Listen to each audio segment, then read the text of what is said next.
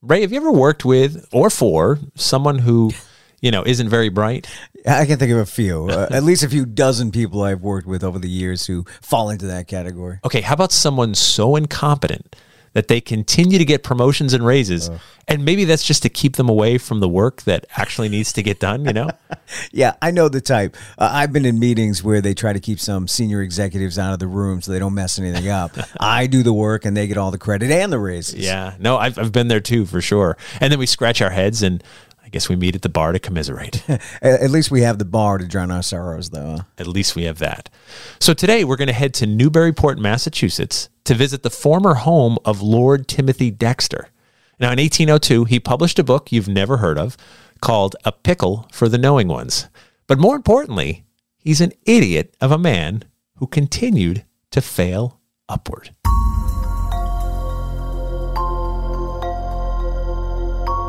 Hello, I'm Jeff Belanger, and welcome to New England Legends Podcast. And I'm Ray Auger. Thank you for joining us on our mission to chronicle every legend in New England, one story at a time. Whether odd history, roadside oddities, ghosts, monsters, UFOs, our podcast explores the bizarre. Hey, did you know most of our story leads come from you? This one did. Thank you to Alicia Hamilton of Salem, Massachusetts for tipping us off. If you've got a story you think we should check out, please reach out to us any old time through our website. Our website is where you can access our entire show archive, plus see upcoming dates for Ray's band, the Pub Kings, and dates for my ongoing story tour. Now, before we go looking for a Newburyport man who failed upward, we want to take just a minute to tell you about our sponsor. Today's episode is brought to you by BetterHelp. What's the first thing that you'd do if, say, you had an extra hour in your day? Would you go for a run? Maybe take a nap, read a book, or just show up for a friend? A lot of us spend our lives wishing we had more time. And the question is time for what? If time was unlimited, how would you use it? The best way to squeeze that special thing into your schedule is to know what's important to you and make it a priority. Therapy can help you find what matters to you so you can do more of it. If you're like me, you think, I can get through a lot. And we can. We're a resilient species. However, there are times that we need to reach out that hand and get a little help from somewhere else. That's what I did with BetterHelp. When I reached that limit and I realized things were getting a little bit out of control, instead of taking it out on my family or taking it out on myself, I just decided to reach out and get the help that I deserve. So if you're thinking of starting therapy, give BetterHelp a try. It's entirely online and it's designed to be convenient, flexible, and suited to your schedule. Just fill out a brief questionnaire to get matched with a licensed therapist and switch therapists at any time for no additional charge. Learn to make time for what makes you happy, my darklings. Get BetterHelp. Visit betterhelp.com slash P60. Do that today. You're going to get 10% off your first month. That's betterhelp, H-E-L-P dot com slash P60. It's time to take control of your life. Dave's here rooting you on, and if I can do this, you can do this. Let's do this together betterhelp.com slash p60 there's a link for it on today's program guide Okay, Ray, remember that book I told you about that you've never heard of? A pickle for the knowing ones. Right. Well, I guess you've heard of it now. Uh, so the book has 8,847 words in it, over 32 pages, 33,864 letters in the book, and it has no punctuation. the spelling and grammar are a mess, and he randomly capitalizes words. So here, why don't you give this section of the book uh, a quick read? You know, do your best. Okay. Uh, let's see. It says, To mankind at large, capital L, uh, the time is come at last, the grat day of regozing. What is that? Why I tell you, thous three kings is razed, razed, you meanie should know razed on the first royal arch in the world. Wow. That's uh, not really a page turner, is it? No, no, no. It's a mess, is what it is. I'm not sure what all that meant. I, I don't know either, but that's right out of the book. And he self published it in 1802. Now, in the book, he complains about his wife, uh, about politicians, about the clergy, and really anything else that comes across his mind. And as messy and disjointed as that book was, it somehow became a hit. This mess of a book was a hit? Huh? Yeah, yeah, yeah. Par for the course if you're Lord Timothy Dexter, really. Okay, let's head over to Dexter's Newburyport house. It's uh, right up here on the corner of High Street and Dexter Lane. The street is named after him. It is. Okay, this isn't a home, it's a palace. Yeah. It's clearly the biggest house on the street. It's three stories tall with a hipped roof. The house has columns, masonry blocks on the corners, and a fancy cupola at the top. The guy that wrote that mess of a book owned this mansion? Yeah, he did. He's an eccentric who failed his way all the way up the socioeconomic ladder. And to find out how, let's head back to 1769 and meet the young buck. It's April of 1769 here in Newburyport, Massachusetts, and love is in the air. Well, love and ambition are in the air. 22 year old Timothy Dexter has just moved here from Malden, Massachusetts, where he worked as a tanner's apprentice. Young Timothy isn't the sharpest spoon in the drawer, and he's not very educated. He dropped out of school when he was only eight to work on a farm, but he knows there are two ways to make money when you don't have a lot. You can work hard, scrimp, and save, or you can marry rich. And Dexter sees no reason to break his back unnecessarily, so he sets his sights on the wealthy widow, Elizabeth Frothingham. She's 10 years a senior, but more importantly, she's rich. Timothy and Elizabeth are soon married, and the two buy a mansion with the money. And it takes money to make money. It's always been true. And now Timothy has some money to invest for an even brighter future. But his days of big investments will have to wait because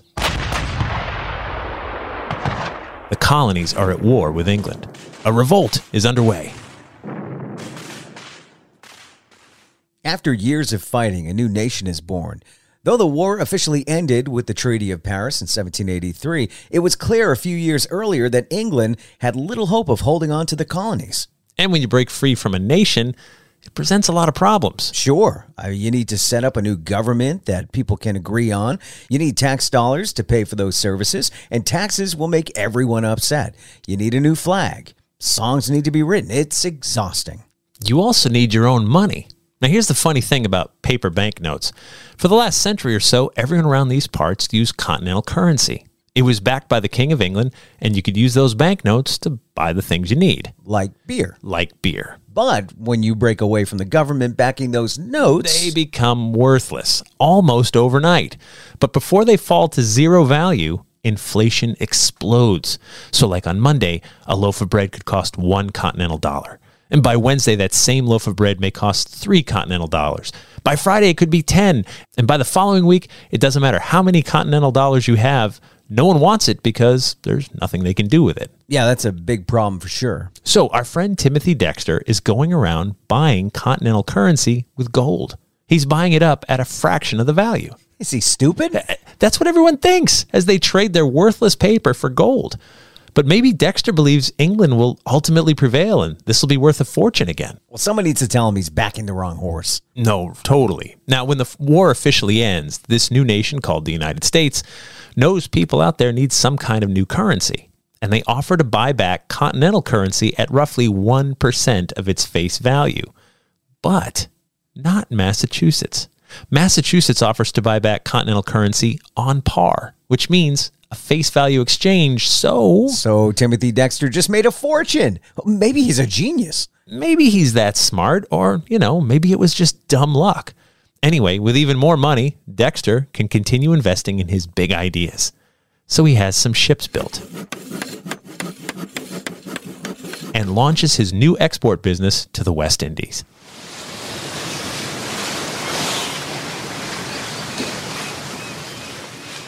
Meanwhile, the local Newburyport nobility can't stand him. He's uneducated, he's rough around the edges, he's not one of them. But there he is, as wealthy as they are, and attending the same parties. It's awful. Pretty soon, the local gentry begins to conspire against Dexter.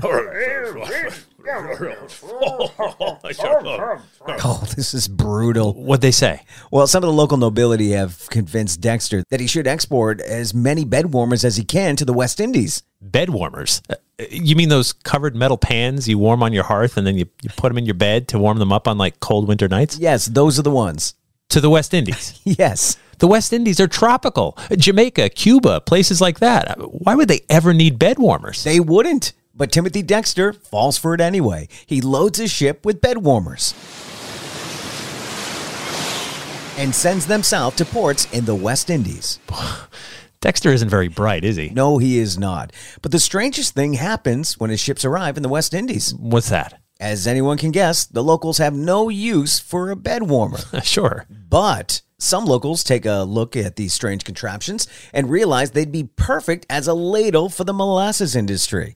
The inventory sells out, and Dexter's ship sails back to Newburyport flush with money. What dumb luck. And now I guess Timothy Dexter is slightly richer.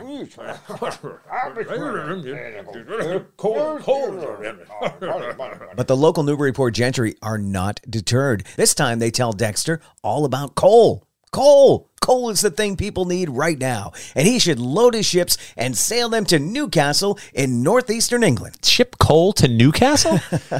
Dexter must be an idiot. Uh, Newcastle is a huge producer of coal. It's their biggest export. They would have no need to import it pretty much ever.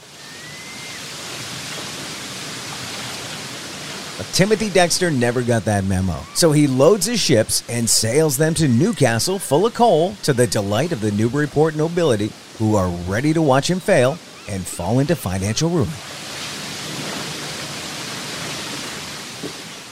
When Dexter's ship, full of coal, arrives in Newcastle, the captain learns there's been a recent strike by the local coal miners. The captain is able to unload the coal from Dexter's ships into the waiting cargo holds of other ships who pay a huge premium for the cargo. Come on, really? Yep. Uh, What are the odds of arriving during a coal strike? And now Dexter is even more wealthy. He's either some kind of business savant or he has the kind of luck, the likes of which I don't think I've ever seen.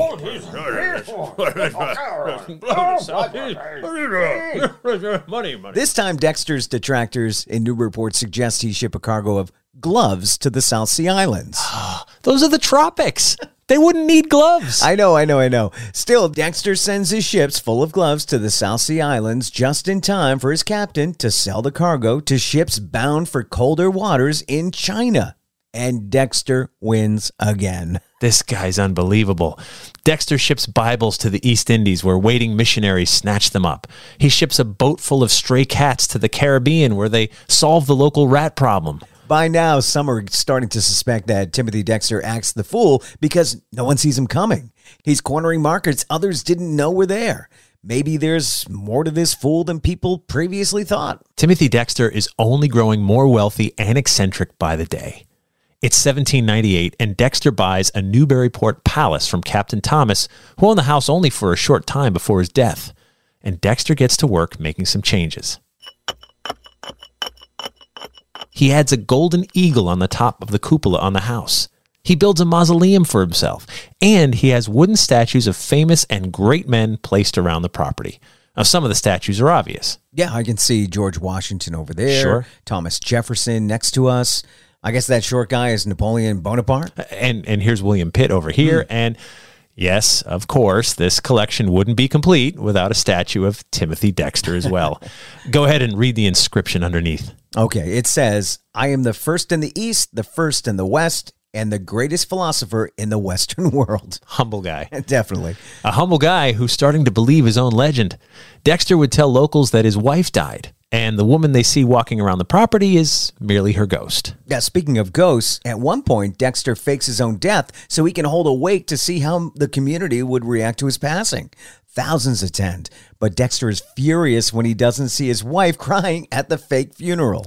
eccentric That's one word for it. So in 1802, Timothy Dexter, the quote, greatest philosopher in the Western world, publishes his book, A Pickle for the Knowing Ones, full of spelling and grammar errors and not a bit of punctuation to be found.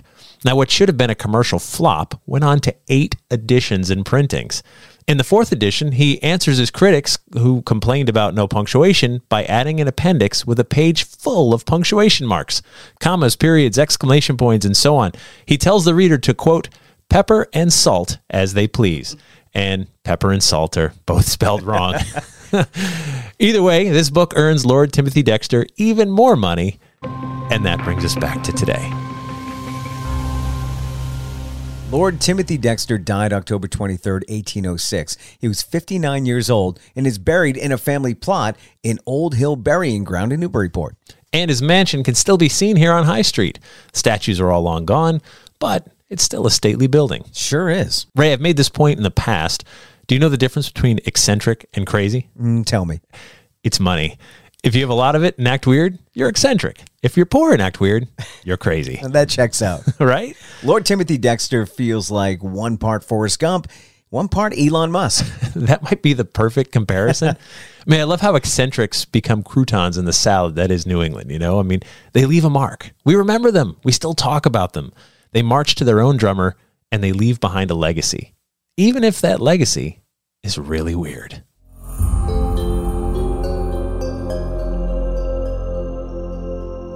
And weird is our specialty. And that brings us to After the Legend, where we take a deeper dive into this week's story and sometimes veer into uncharted waters. That we do. After the Legend is brought to you by our Patreon patrons. Our mission to bring you two podcasts per week full of the oddities you love takes a lot of time and money. We want to keep going and keep getting bigger, but we can't do it without you. Our patrons know great content isn't free. They kick in just three bucks per month and they get early access to new episodes plus bonus episodes and content that no one else gets to hear. Just head to patreon.com slash New England Legends to sign up. And if you'd like to see pictures of Lord Timothy Dexter and his estate, click on the link on our episode description or go to our website and click on episode 297, where you'll also find a link to read his entire book online for free, A Pickle for the Knowing Ones. If you think you can get through it and would like to write us a book report, uh, I think Ray would really appreciate someone translating that into English. We won't take uh, spelling into uh, consideration either. Well, no spelling or uh, punctuation or grammar. That's okay. Just give us what you got. Absolutely. Um, yeah, it's it's such a strange book, but it's all online. Like someone put the whole thing up. Thank thank you.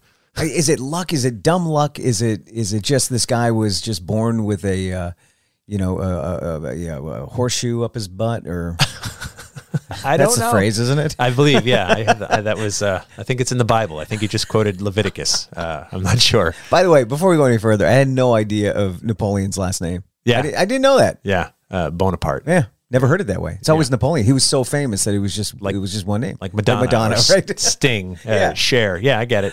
Napoleon. Bonaparte. Yeah, Okay. Ray. right. right. Uh, no, it's uh, it, it's yeah. I- He sort of feels Forrest Gumpy. Remember that? Like, Oh, yeah. Lieutenant Dan invested all of our money in some fruit company, which was Apple. well, I mean, if you l- watch that movie, he did f- fail upwards. again and again and again. Yeah. Like just kept getting richer and richer and uh, shouldn't have, but he did. And I sort of love that. And on the one hand, I think sometimes um, there, there's, uh, I heard an expression about younger people, right? Sometimes younger people succeed wildly at Mm. something because they're too dumb to know that they can't do it.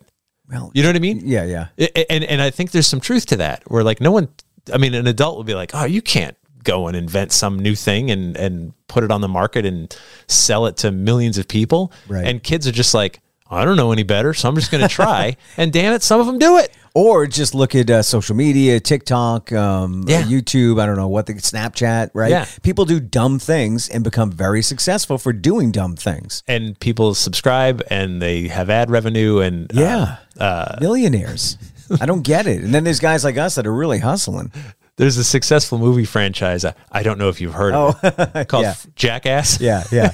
Which is brilliant. It's it really is. But it's just guys failing upward. Yeah, just That's like it. what, what dumb things can we convince each other to do, you know? And uh, we'll film it, and people will pay to watch it. Yeah. And here we are, laughing and laughing, going, "These guys are idiots," and they're going, "Yeah, we are." But they're humble. No, like have you ever like Yeah. uh, heard an interview with Johnny Knoxville? Hum- humble guy. Yeah. Forrest Gump was a humble guy. Right. This guy was not. That's what upsets me. I think about this. Yeah, no, he he married rich and exploited everything around him. Uh, I think some of it must have been just dumb luck, and Yeah, yeah. some of it was just um, uh, ingenuity, um, where you go and you just you impose your will onto the universe. I suppose. Some people do that, where they're just like, "Yeah, um, okay, bed warmers. They'll find a use down there, Right. Right. You know, down there in the tropics. Maybe he left knowing they weren't going to use them for their Yeah. intended purposes. Yeah. Um, but had it, had the idea of the ladle, like, oh, they'll use it for something. But or you you bring something that nobody's ever seen, and suddenly it becomes the hottest thing going. Maybe he was a great salesman. Maybe that was it. Once he got there, he's like, Yeah.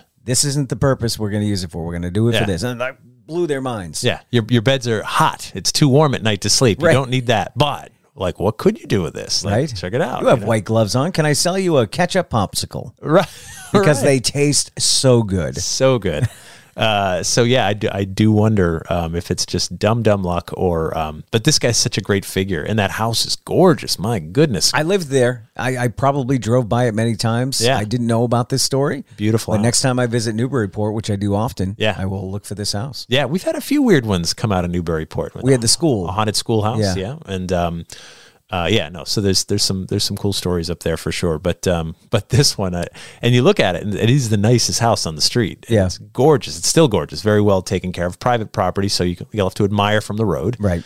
Um, but that's this house isn't the real big part of the story anyway. It's Yeah, the, yeah. the guy that made the fortune to buy it. There's a lot of nice houses though in Newburyport. Sure, So it might be hard to find. But Yeah. High Street, right? I think High that, Street, that might be the main street. High Street and Dexter, right? The corner of High Street and Dexter. To Yeah, Look for that next time. named after the after the guy. Yeah. If it wasn't bad enough that he was getting rich, somebody Yeah. named the street after him too. Now people had to live on that street. This idiot. I'm on Dexter Street. You know who Dexter is? He's an idiot. Yeah, he's an idiot who made a fortune. Yeah. Like, oh, you're just jealous. Like, I am a little I? bit. Maybe. Yeah, probably. probably something to that.